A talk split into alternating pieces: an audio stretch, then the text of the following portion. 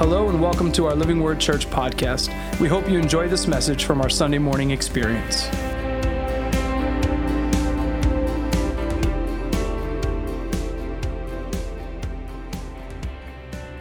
Can we just give it up one last time before we get into the word? Thank you, worship team. If you can give me a drink. My beautiful wife who gives me my tea and my water. Thank you.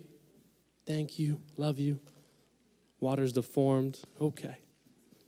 Wow, it's a quiet Sunday morning. This is going to be a doozy. I'm excited for this one. How are you guys doing this Sunday morning? All right, a little better. Um, I'm gonna be real with you guys. I am uh, very excited to speak. Honestly, what it'd be it'd be more interesting if I came up and said, "I'm gonna be real with you guys. I am not excited to speak. I was forced to do this." Uh, but I'm actually super excited. Uh, Pastor Nick had asked me to, kids, it's time to go downstairs to kids' church. Yo, you guys think it's easy, but look at that. Even Pastor forgot. Okay, I wouldn't have forgotten. Anyways, um, a few weeks ago, Pastor said, Hey, Mariana, would you like to speak? Naturally, uh, I said yes. I felt like I had a very specific word for the church, and I was very excited to share it. Um, but unfortunately for me, Pastor spoke fire over the next few weeks after asking me.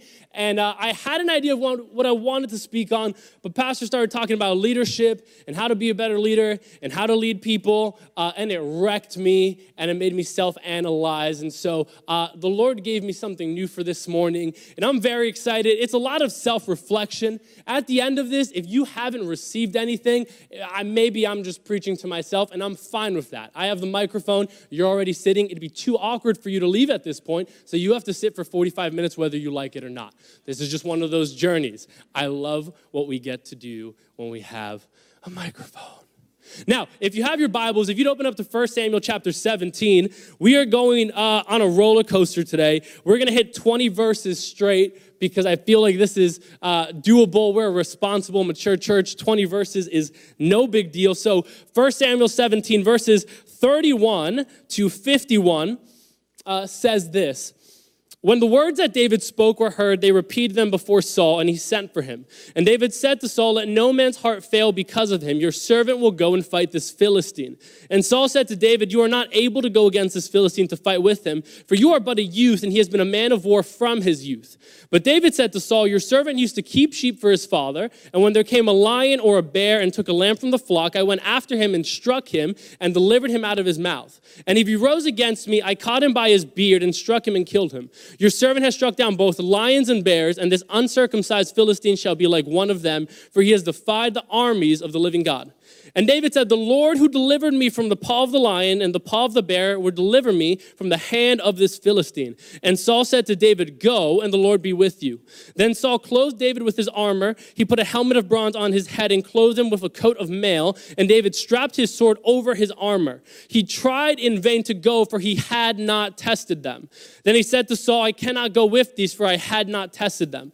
So David put them off. Then he took off his staff in his hand. He chose five smooth stones from the brook and put them in his shepherd's pouch. His sling was in his hand, and he approached the Philistine. And the Philistine moved forward and came near to David with his shield bearer in front of him. And when the Philistine looked and saw David, he disdained him, for he was but a youth, ruddy and handsome in appearance. And the Philistine said to David, Am I a dog that you come to me with sticks? The Philistine cursed David by his gods. The Philistine said to David, Come to me, and I will give your flesh to the birds of the air and to the beast of the field. Then David said to the Philistine, You come to me with a sword and with a spear and with a javelin, but I come to you in the name of the Lord of hosts, the God of the armies of Israel, whom you have defied. This day the Lord will deliver you into my hand. I will strike you down and cut off your head. I will give the dead bodies of the host of the Philistines this day to the birds of the air and to the wild beasts of the earth, all that the earth may know that there is a God in Israel, and that all this assembly may know that the Lord saves not with the sword and spear, for the Lord, the battle is the Lord's, and he will give you into our hand. First off, that, wow. When the Philistine arose and came and drew near to David, David ran quickly toward the battle line to meet the Philistine. And David put his hand into his bag and took out a stone and slung it and struck the Philistine on his forehead. The stone sank into his forehead and he fell on his face to the ground. So David prevailed over the Philistine with the sling and with the stone and struck the Philistine and killed him. There was no sword in the hand of David. Then David ran and stood over the Philistine and took his sword and drew it out of his sheath and killed him and cut off his head with it. When the Philistines saw that their champion was dead, they fled. I'm going to pray before we start, before we begin. God, we thank you so much, Lord. Um, for who you are and what you're doing, God. We thank you that you are uh, better than we think you are, God. You are more powerful than we think you are, God. I pray, Lord, that this morning uh, you just show us that it's not about what we're able to do, it's not about our ability, God, but it's the fact that you walk with us and you go before us, God. Lord, we trust you and we love you. In Jesus' name, everyone said, Amen. Amen. Uh, show of hands, who here has grown up listening to Star 99.1 on the radio? Show of Oh, we have a lot of Christians in the house. My favorite thing about Star 99.1 is their consistency. They've been playing the same four albums for the last 20 years. Um, so don't say Christians aren't consistent, because man, they've been, it's been uh, TobyMac for the, it's been, man, do you understand the day TobyMac drops a new album, they're gonna go wild at 99.1. Like new music to listen to. And 99.1 used to have a game called Bible or Not, and I loved it because some people are so dumb. And they would say very biblical sounding phrases and be like, Bible or not. And someone would go, uh, Bible. And they'd be like, wrong, ha ha ha. And they would laugh at them. And I would laugh at them. And I remember one of the ones that got me when I was a kid, and I'll be honest, was this. I forget the guy's name, but he goes, uh, Cindy, it is time for Bible or not. And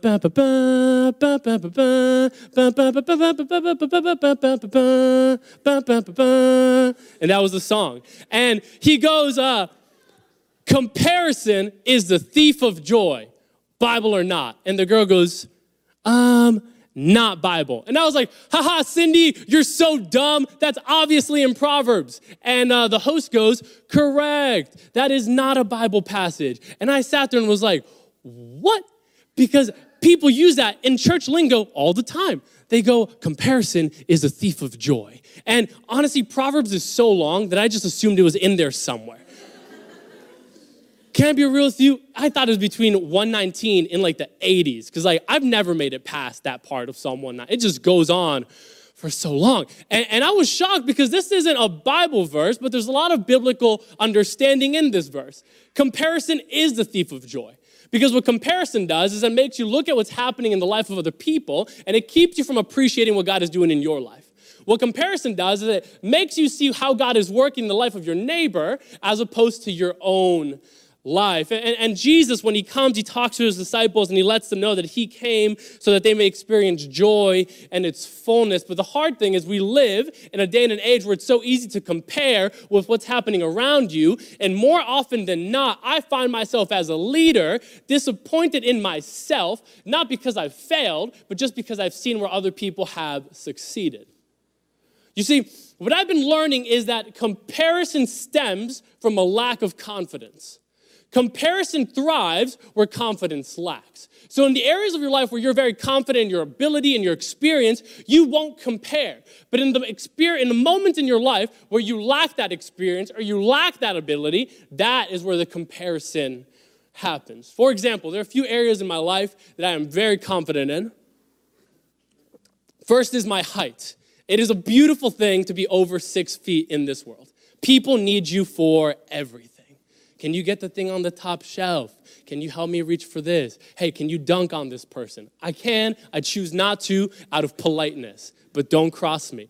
All I'm saying is, it is beautiful to be tall. I had someone once look at me and they said, Man, you're going to figure out one day that you are much taller than most people, and the day you do, it will be dangerous. And let me tell you, that day has come because I love being in a group of people knowing that I'm very confident in my stature. I look over everyone. And in fact, some people, if you're too close to me, I don't see you at all. you're four foot five and you're standing right here. I'm like, hello, Where? Oh, oh. And I'm also blind, so I don't see anything past down here. So this is this is a danger zone. I've run over children in this area. I've ran over my wife in this area. Like, it is bad. It is so bad. I, am also fairly confident uh, in, in what I like to wear. Uh, when I was younger, I got made fun of for my jeans being tight. I got made fun of for wearing boots. I got made fun of because my shirts were long. I got made fun of because of my hair. And, and it's funny because the people that made fun of me a few years later started wearing the same exact thing very confident in what I wear. This isn't to say that I think I'm better than anyone. What I'm saying is, you might think what I'm looking like is bad. You might hate this, but I don't hate this. And I'm very confident in this. Whether you like it or not doesn't affect how I feel. I'm very confident in what I wear. Not to say I'm the best dresser. There's some people like Joel kills it, right? And he's confident how he dresses. So, so I'm confident what I'm wearing. Your opinion doesn't affect me, doesn't matter. I'm not comparing. I'm good and I'm happy. But there are so many areas where I'm not confident in. So many areas where, where when, I, when I let myself think for too long, I, I start to compare, and that comparison is made worse by, worse by this age of social media, where all you have to do is open up Instagram or, or Twitter or Facebook, and now you feel like even less of a person. Man, as a leader, some of the things that I'm, I struggle when it comes to confidence is things like putting on big services. Putting on events is terrifying when you're a leader because you put all your hours in, all your energy in, but you don't know if people are going to show up or not. You don't know if people are going to appreciate it or not. You don't know if you're going to put in all this time and energy and it's going to rain and no one's going to show up. As a leader, I lack confidence sometimes when it comes to sermons. I'll speak a sermon, I feel like I did what God asked me to do, and, and I feel like it was good, and I feel like I did what I had to do. And then you open up Instagram and you watch a preaching clip with thousands of views, and you're like, I mean, okay. And now, before I know it, I'm comparing myself to someone who's been doing this for 20 years longer than I have, who's been building for longer than I have, who has more experience than I have. And, I found myself in a place sometimes where, where, where I compare myself to, to everyone, but, but I believe that God doesn't want us to live a life full of comparison. God doesn't want us to live a life where we're looking for joy in the life of other people. God wants us to live a life where we find joy in what He's asked us to do, and we find joy in the fact that He is with us. And if He is with us, I don't need to look and see what's happening over here or what's happening over there. Now, much easier said than done. It's a lot easier to say that comparison is, is something that we can shrug off, but I think all of us struggle with it in some way, shape, or form. I think the person that, uh, that nailed it in the Bible is David. I think David uh, is one of the most successful people when it comes to confidence because David knew that his confidence was not in himself, but that his confidence was in the Lord. And David walked in a confidence that was just so bold for someone in his age. You see, in uh, Samuel chapter 17, David was working the field, David was tending to the flock, David was tending to the sheep. Meanwhile, his older brothers are out at war. His father looks at David and says, David, would you take some food to your older brothers and would you take some food to the commander of the army? David says, Of course. So he gets someone to take care of his sheep. David makes his way over to the battlefield. And when he gets there, he realizes that they have been at war for quite some time and nothing is happening. Turns out there's a guy named Goliath who's ginormous, who's been taunting the Israelites. And when David catches wind of this, he's curious as to who this guy is. So he begins asking and inquiring about what's going on, and the people start telling him that there's this guy named Goliath. He's taunting Israel. He, he's fighting. He's making fun of him. He's defying God. David goes, This is not okay. And as the con- conversation continues, he starts to hear that there's a reward for whoever can take out Goliath. The reward is a lot of money. The reward is the king's daughter. And the reward is that his father's house will be for free. And David goes, I like this. I'm about this life.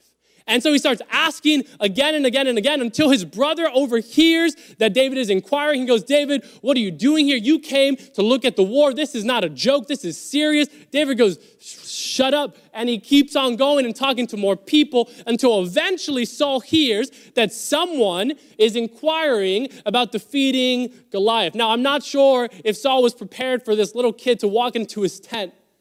But sure enough, this kid that theologians will argue and say that he would have been between the ages of 12 and 16, walks in and Saul's like, uh, but you're a kid. And David goes, No, I know that I'm a kid. but I fought lions and I fought bears and I protected my sheep. And he goes on to say that he believes that the God who delivered him from the lions and the bears will deliver him from the Philistine. Saul goes, Well, like, what are you going to do in that situation? This kid walked in boldly. He's declaring that the Lord is with him. Saul goes, Fine. And Saul grabs his best armor. He straps David into this armor. David is a 16 year old walking in an armor that's meant for an older man. It's awkward. It's probably not fitting the best way. It's heavy. The Bible says that David says he couldn't go on because he had not tested it. He says, This isn't going to work for me. This isn't comfortable for me. It's too cumbersome. So he goes, You know what? I'm just going to go with what I know. And he picks up a sling and a few rocks. And this is the moment where the logical person in me goes, but like that's armor, dude. Like that is metal, and Goliath has metal, and you said no to the metal for a little toy, like a little a little sling and a few rocks. What is the logic behind this? But you see, I'm looking at this from the lens of someone who's putting confidence in man's ability. David saw this as a guy who was completely confident in the fact that he wasn't kill Goliath, but that God was going to. And the Bible says that David goes up to Goliath they go back and forth. David pulls out his sling. He spins it a few times. He lets go, hits Goliath right on the forehead. Goliath is dead. And then David climbs over him, picks up Goliath's sword, and cuts his head off. And then he proceeds to walk with his head for a little bit, which that point in and of itself does not further my narrative at all. But I do take issue with the fact that none of our Sunday school teachers ever told us that. And I only figured that out when I was 16. David killed Goliath, the end. And I was like, awesome. And I pick up my Bible and I'm like, he cut off his head and walked around with it, and no one said anything about it? This kid's like 16. That's the creepiest thing in the world. Man, David didn't kill Goliath because he was strong. He didn't kill Goliath because he was a warrior. He killed Goliath because he knew that God went with him, and David's confidence was found in the Lord, not in his own strength. Now, let me hit you with some logistical points here. First off, Saul's armor, like, you have to understand, armor at that time was not a super plentiful thing. And to be the king and have the king's armor, that is like pretty, that's a pretty good deal. That is a good line of defense. Armor would protect against uh, a few arrows, it protects against a few blows. David is going in as a 16 year old with a little sling and a few rocks, no protection. Goliath was a big guy. People argue about his height. Some people say he could have been as tall as nine feet. He had spears, he had javelins. They were heavy. This guy's a war machine. All it took was one spear. David would have been dead. So logically, I'm not liking the odds of David walking into this encounter. It's completely illogical to go without armor, completely illogical to forego all that just for a sling and a stone. Not only just that, but, but the armor, although it was good, although it was great, although it was powerful, the more you read this and the more you realize this, you figure that the armor, as good as it was, just didn't work for David. And it's not that it didn't fit, it's that he wasn't tested for it. You see, a lot of times we read this narrative and we think that, oh, David didn't wear the armor because it didn't fit him. And that's not true. When I was reading through the commentaries, they were saying that armor at that time could have easily been adjusted. David doesn't say it doesn't fit, he says he had not tested it. What David is saying is that he had not had enough experience with that armor. He wasn't used to it. He didn't know how to move in it, he didn't know how to walk in it. It would not have serviced him in that moment to put that on. And this is interesting because although it seems like the best choice logically, sometimes the best option is not what God wants for you to accomplish the goal He has at hand for you. So even though he could have worn the armor and it would have been the better choice logistically, it would have been a nightmare and we wouldn't be reading about David and Goliath right now. We'd be reading about a kid who was pummeled by a giant. One more point uh, David went in with what he was confident with. You see, David was a shepherd, which means that his whole life he would have operated tending sheep with a staff, and the sling would have been a common weapon of choice for any shepherd at that time. Now, when we read this story, a lot of times, if you're like me, before you, you, you do deep research, you take it for what it is, and the story of David with a sling sounds like a story of a kid with a slingshot, and you're trying to figure out how did a slingshot kill a giant. Uh, but I did the logical thing, and I watched a 45 minute video on YouTube on biblical slings, and I'm an expert. And what I learned about these slings is that the weapon of choice for the sling was a sling that you would spin, and the most accurate way to do it was to wind it up like a softball once and done. There's no whipping it around, like you would just and let it go. The ammunition could have been as small as a golf ball, as big as a tennis ball, which is pretty big when you think about it. And, to make the point even further, they could be launched as fast as 100 miles per hour. So when we read this and we go, well, David killed him with a little slingshot, uh, no, David murdered Goliath with a tennis ball at the forehead shot at 100 miles per hour. That is a very quick whip. And so when I read this, I'm sitting here thinking, man, you know what? There's something that I'm missing here. Because the tool that David chose wasn't the logical tool, but it ended up being the perfect tool necessary to defeat Goliath. And the more I read and the more I thought through, there were two things that stuck with me, two things that I believe that we need to understand when we have confidence in God. And the first is this that God has equipped us with what we need to accomplish His will in our life. That God has equipped us with what we need to accomplish His will in our life. You see, uh, the sling was the perfect choice. When you look at war back then, you understand that a big part of that war was fought in hand to hand combat very close. When you put a nine foot giant like Goliath in front of a 16 year old like David, even if David has the armor, I hate to break it to you, but the odds aren't too great. All it takes is one swing and he would have been done for. Now, the slingshot doesn't seem like a great choice, but what God knew is that David with a sling would have kept enough distance between him and Goliath where he wouldn't have to get within the range of attack. He could throw from a distance safely and still be able to kill the giant. I've been learning in life that sometimes the tools that God gives us doesn't seem like the tools that we want to have, but more often than not, they're the tools that we need to accomplish what He needs us to accomplish. I would have taken the armor, and I would have been dead. But David took the sling and he killed a giant. You see, I think the issue here is that it wasn't David that put the armor on, it was Saul that put the armor on David. What we see in this moment is that Saul was riding on the confidence in man, and David was riding in the confidence in God. When Saul saw the situation, he goes, Man, I have to do whatever I can to give him the best chance at winning. Let me give him the best armor we've got that'll give him a better chance. But you know what David said? David said, No, no, no, I don't need this. I have God with me. I'm going to go with what I'm comfortable with, and he will go before me. You see, confidence in man is terrifying because it gives you a logical advantage, but more oftentimes than not, logic goes out the window when you're dealing with certain issues. In a fight against a giant, the best armor isn't going to help you much. And as I'm reading this and thinking through this, I remembered a podcast I listened to a long time ago, and it spoke about these three brothers called the Whittington brothers. The Whittington brothers may or may not be familiar with them. They were very rich adrenaline junkies. They flew airplanes, they did a bunch of dangerous, th- dangerous things. And at some point, two of the brothers got extremely bored, as you do when you're extremely rich and wealthy. And they decided, let's get into racing. And so what they did is they approached the Le Mans race and they bought two seats on a racing team to race at Le Mans. You can buy your way into any racing team, but it's very expensive. The story says that each one of the brothers paid $20,000 to have an opportunity to drive at the 24 hours of Le Mans. When they get to the first meeting, the owner of the team tells them that they were going to be driving second and third shift and that he was going to put his best driver in the first shift. Naturally, the brothers are not happy with this. They're saying, well, what happens if he crashes and we don't get to drive? The owner says, tough luck. That's racing. Deal with it.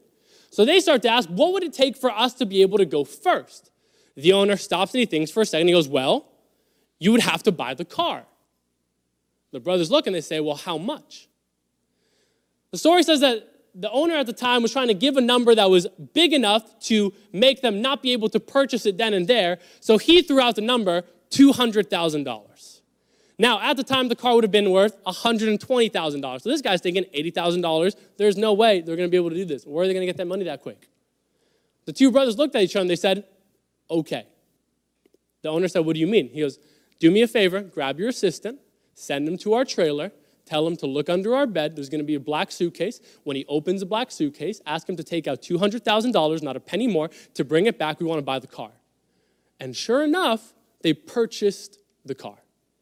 It is said that these guys would walk away with between a half a million and a million dollars in a black suitcase at any given day. That's just how they rolled. Now, so these guys now own the car, they're starting the race, but the problem is when they get to the lineup, the 24 Hours of Le Mans is a very serious race. These are the best cars in the world, the best drivers in the world, the best teams in the world. They were driving a factory spec car. This is a vehicle that you could go purchase off the lot if you have enough money. Back then, you could even drive them on the roads. So these guys bought a car that you could drive on the roads, still had normal equipment like air conditioning and power windows, but they were racing against cars that were built to win. They were lighter, they were faster, they did not cost hundreds of thousands, they cost millions of dollars. Time and development was put into these vehicles. The best drivers were piloting these vehicles. So when they get onto the starting line, it becomes very quickly evident that they were at a disadvantage. They were the slowest car, they were the least expensive car with the least experienced drivers. And yet, if you Google 1979 Le Mans, you'll go to find out that the Whittington brothers won first place in that race. And it was the first time in 20 years that a production car beat out all the prototype vehicles on the lot.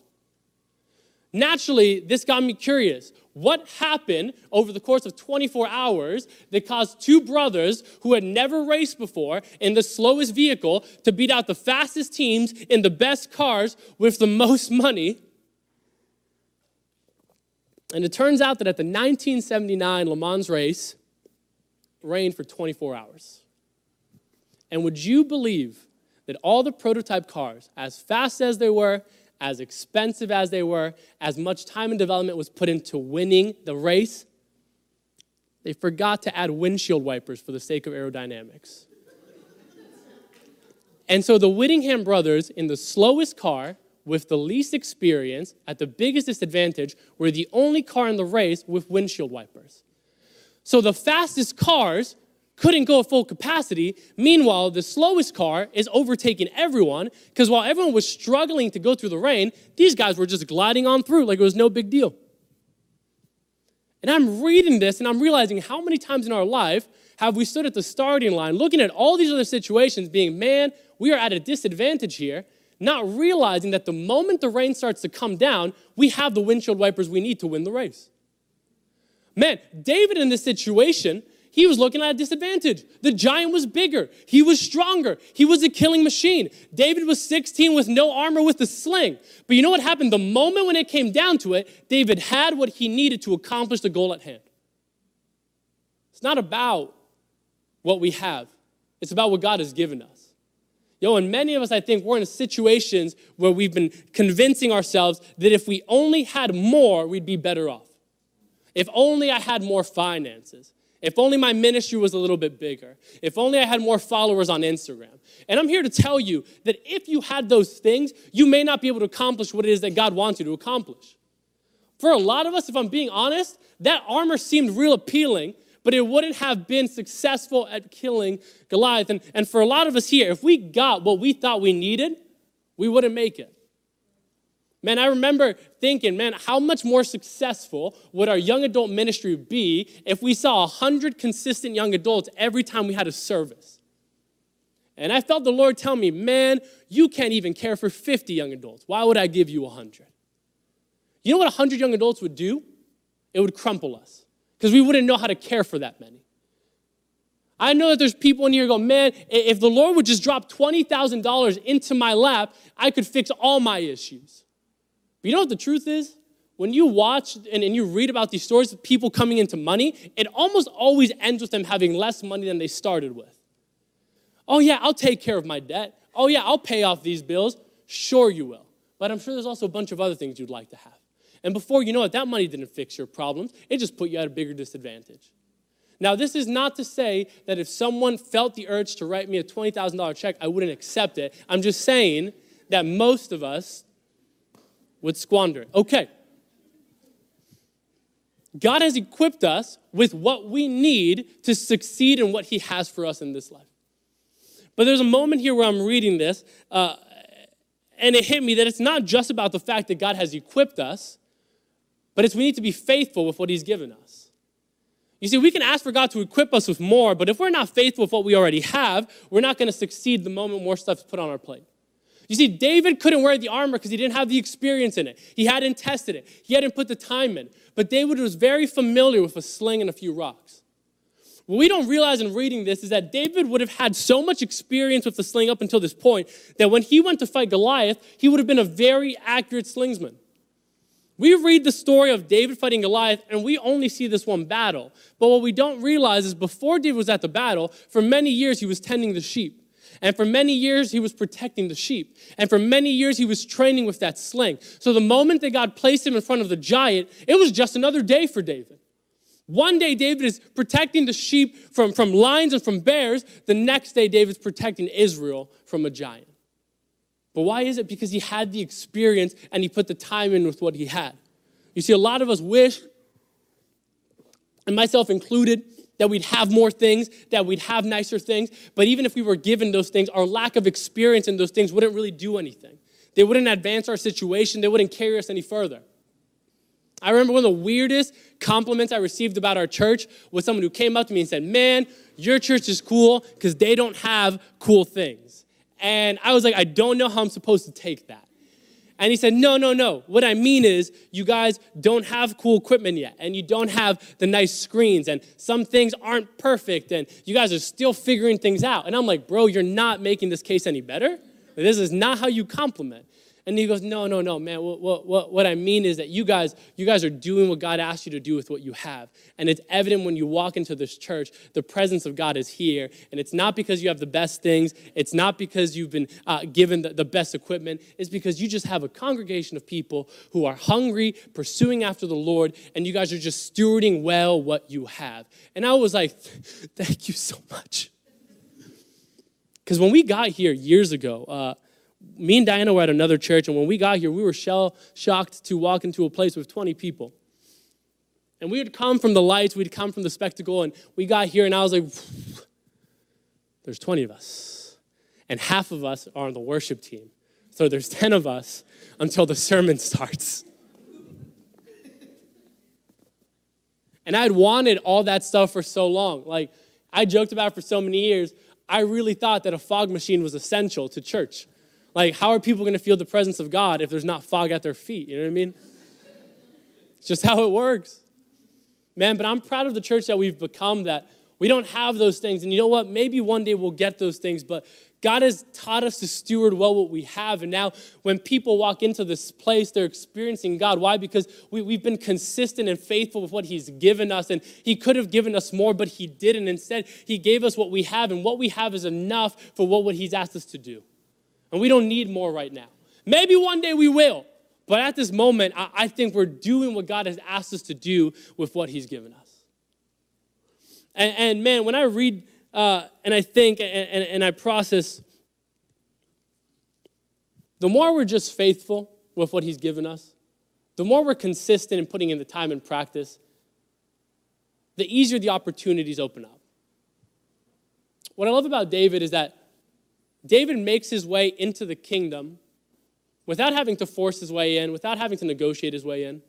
The Bible says that when Samuel shows up to anoint one of Jesse's sons, he completely ignores David. David's not even in the room. When David finally walks in, that's the moment Samuel goes, This is the one that God wants to anoint. What does David do? David immediately goes back to work the fields. And we read about how his brothers go to war, and David is still working the fields. And eventually his dad asks him to go deliver food, so David does. And when he gets there, he slays the giant, bless you. And, and, and then once he slays the giant, Saul is so impressed with the fact that this kid slayed the giant that he brings him into the kingdom. And now David spends the rest of his time in the kingdom. And I'm sitting here thinking, who would have thought that all the time and energy and resources and practices he put in defending those sheep would have paid off enough to get him to a point where he would fight the giant and that victory would get him into the kingdom with Saul? Man, the prophecy was being fulfilled of him being king, not because he was forcing it, but because he was being faithful with what God asked him to do. And little by little, opportunities arise, doors open, and David was in the kingdom.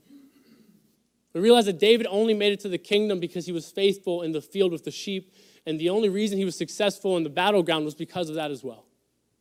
David did what he had to do. He trusted that God gave him what he needed. He, he stewarded well his time and his energy and his resources into that sling. He had confidence in who God was. He did what God asked him to do. And eventually, David would go on to become king over Israel.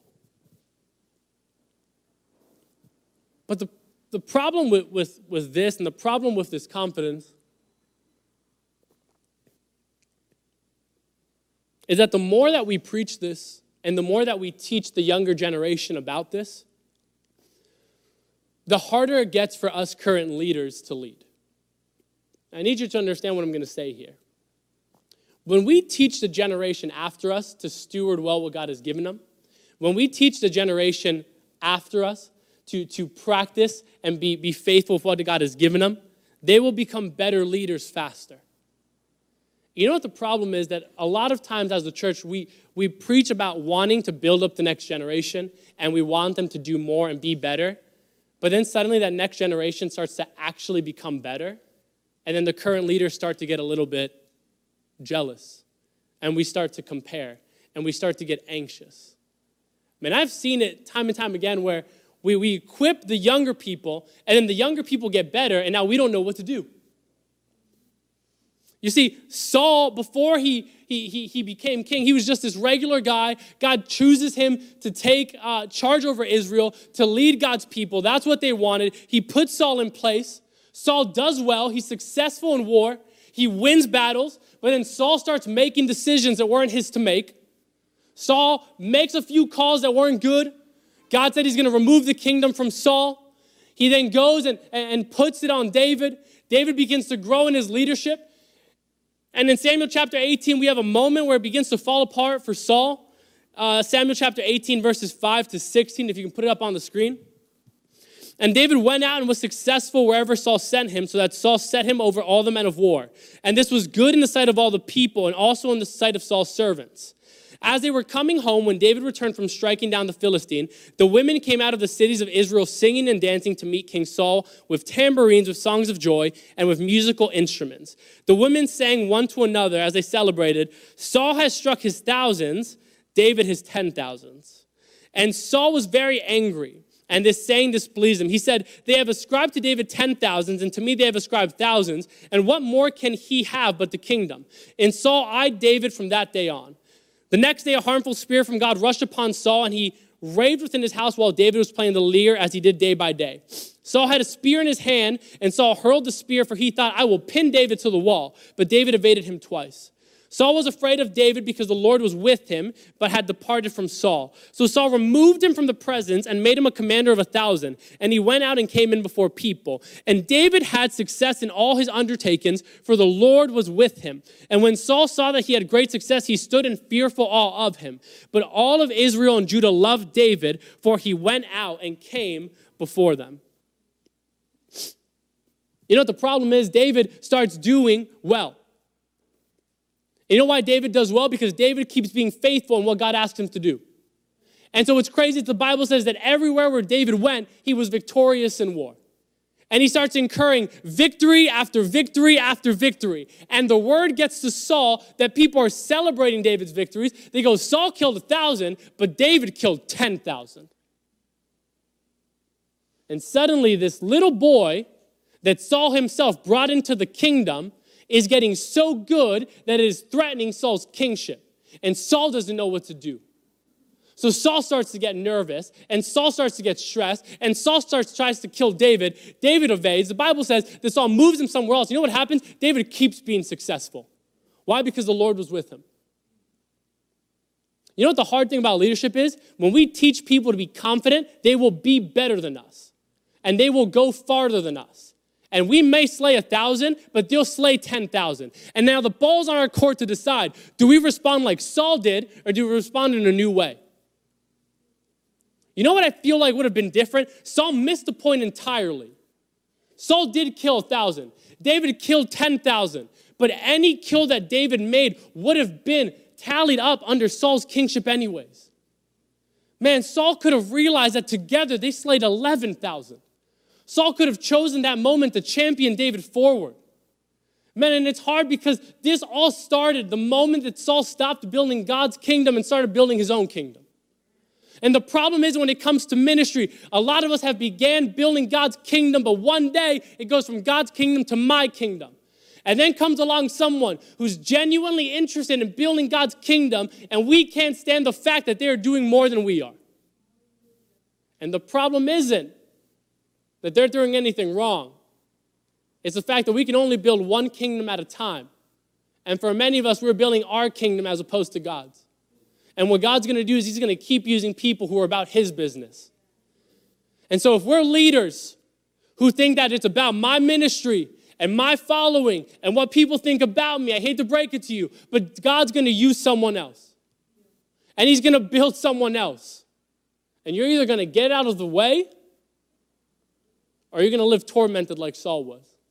Why? Because every victory that David got should have been a celebration because it advanced God's kingdom, but instead, every single victory tormented Saul more and more. This is toxic leadership. You know, and the problem is that for many of us, we, we want to genuinely champion people forward, but, but it's hard the moment the next generation gets a little bit better than you. I know, like, when, when I walk into youth group, if you go in on any given uh, Friday night, there are so many young, uh, up and coming preachers and teachers that it's overwhelming.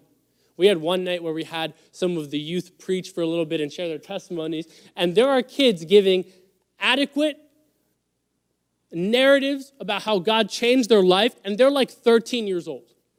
Like, I wasn't doing that at 13, right? I preached my first sermon at 19. And so I see a kid preach at 13, and internally I'm like, this is awesome. But I can, can, can, can I be real? There was a moment in me that was like, man, I wonder how good this kid's gonna be when he's my age. I wonder how much better he's gonna be when he's my age. I wonder how many more people he will reach when he's my age.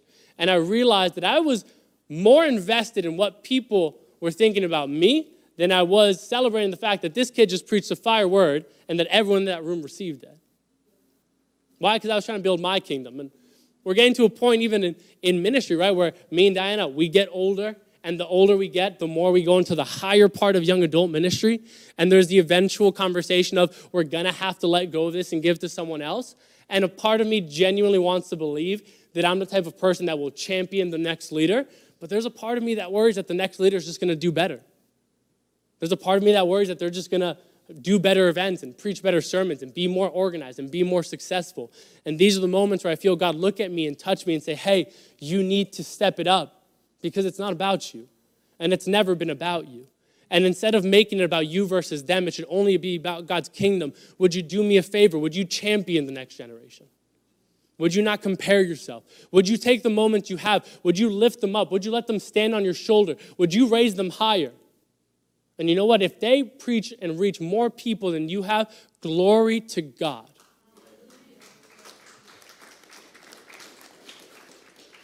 And I'll be real, like, a common thread in this church that I love is that there's so many of us that grew up in churches that were really successful until the pastor made a few bad calls.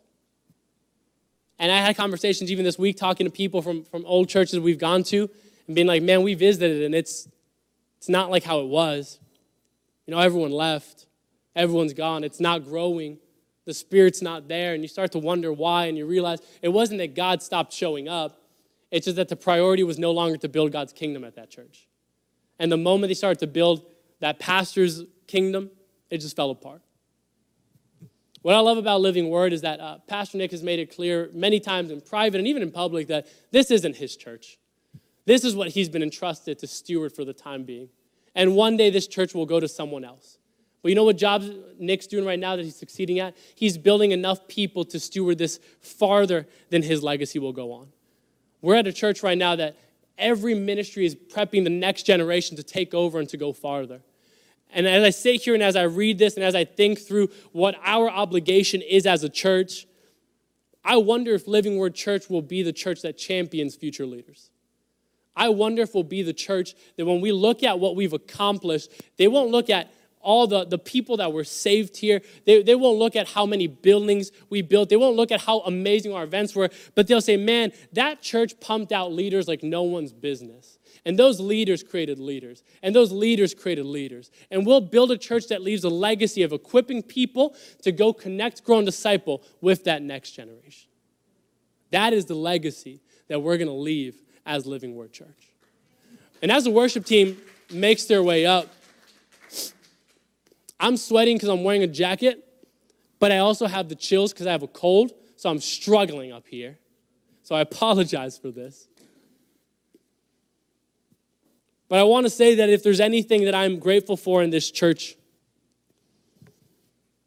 it's that from day one here, from the moment me and Dinah walked into these doors, the moment we walked into these doors with 20 people, there were people in this church that were rooting for the future of this church.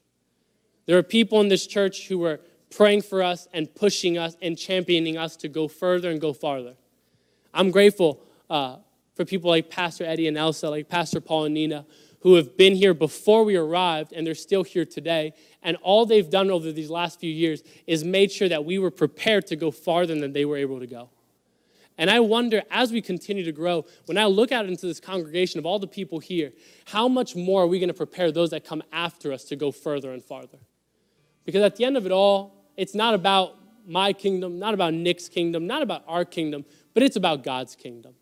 And the more we accomplish by putting our egos and self aside, the more we let God move and flow, the more we teach people to walk confidently in how God's equipped them, the greater God's reach is going to be. And if that means we have to step out of the way and we have to hand the microphone over to someone who's a little bit younger, who's been chasing God differently, who's a little bit more successful, you know what? However, we win more souls over to the kingdom, let's do that. I would love to be the guy on the basketball team who takes that last winning shot, but at the end of the day, a win is a win. And if I have to give it over to you for you to win the game for us, guess what? I'm still going home with a championship ring on my finger. So I don't want to make this about individual people, but I want to say, hey, collectively as a church and as the church, let's champion people forward. Let's let them stand on our shoulders. Let's push them up higher. And let's let people like David be victorious because we are not going to act the same way Saul did. Amen? Let's all just rise as we pray.